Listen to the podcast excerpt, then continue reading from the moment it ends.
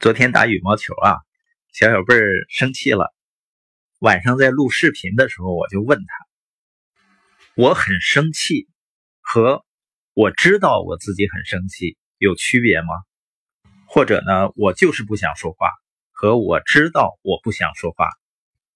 他说：“有啊，我知道我很生气，我就会自己去控制、调整自己，但有时我就是控制不了。”这两句话看似差不多，实际上有非常大的区别的。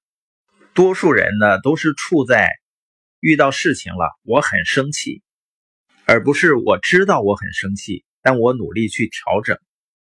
当你观察自己情绪的时候，当你开始思考自己思考的时候，我们的原认知能力就在不断的提高，那我们的自控能力也会越来越强。我知道我在生气，我要去调整。这说明你的理性和情绪已经逐渐分开了，已经在理性和情绪之间竖起一道玻璃门。你比如说，有的人因为飞机延误，由于天气的原因，他就去大吵大闹。有情绪是正常的，谁都会有情绪，都会有很着急的事情。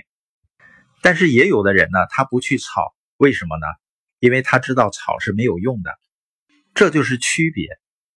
原认知能力强的人呢，他会观察自己的情绪。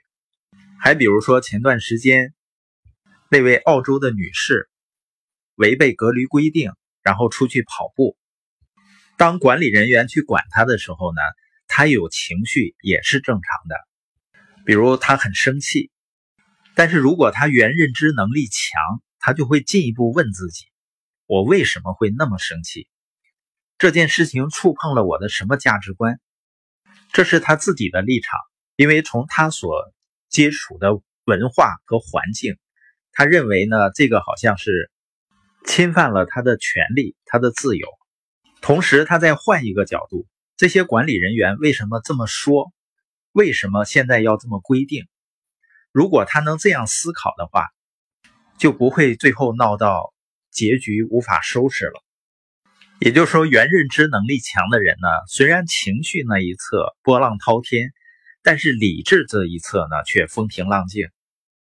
否则的话，我们不去观察自己的情绪，没有玻璃门，就没有办法做到清晰和正确的思考，然后让情绪控制我们自己的行为，说了一些不该说的话，或者做了一些事情，反而。有可能闹得不可收拾，而当我们能够控制自己的时候，这种感觉就非常好。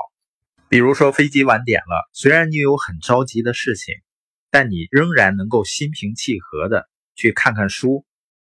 所以一旦你做了自己大脑的主人，你就会发现自己过去浪费了多少时间在不必要的情绪消耗上。